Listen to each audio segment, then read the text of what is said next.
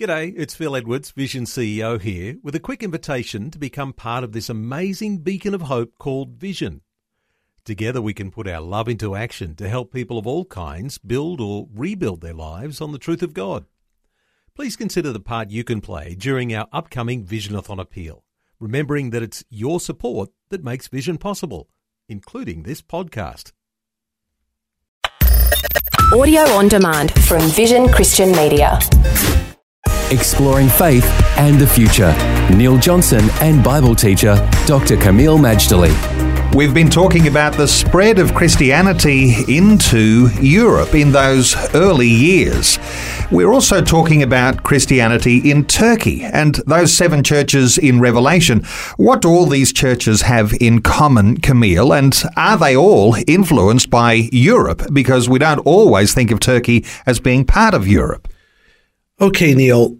First of all, it's really important to emphasize that Europe and Christianity go hand in hand.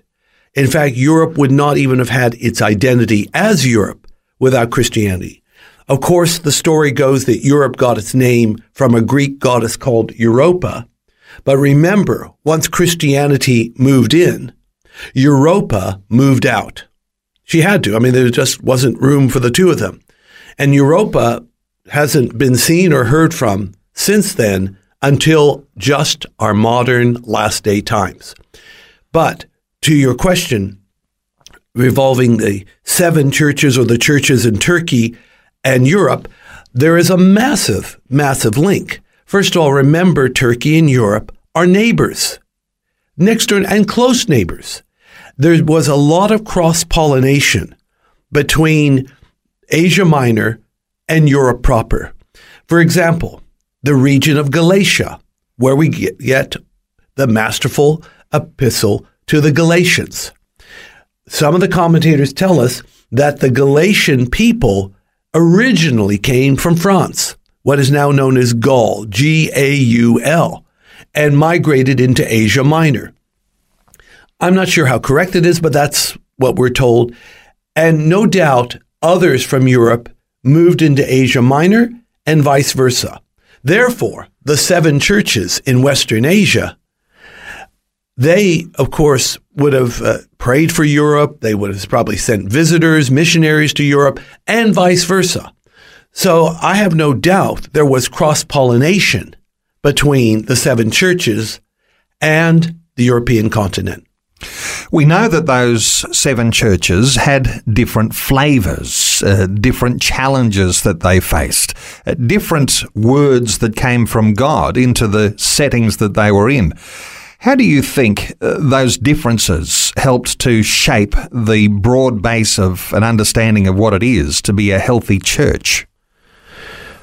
Well, I think that the seven churches, when Jesus speaks to them in Revelation 2 and 3, he tells the whole story, warts and all. If they have commendation, then he says that. If they need rebuking, no hesitation, he tells them, because as many as he loves, he rebukes and chastens.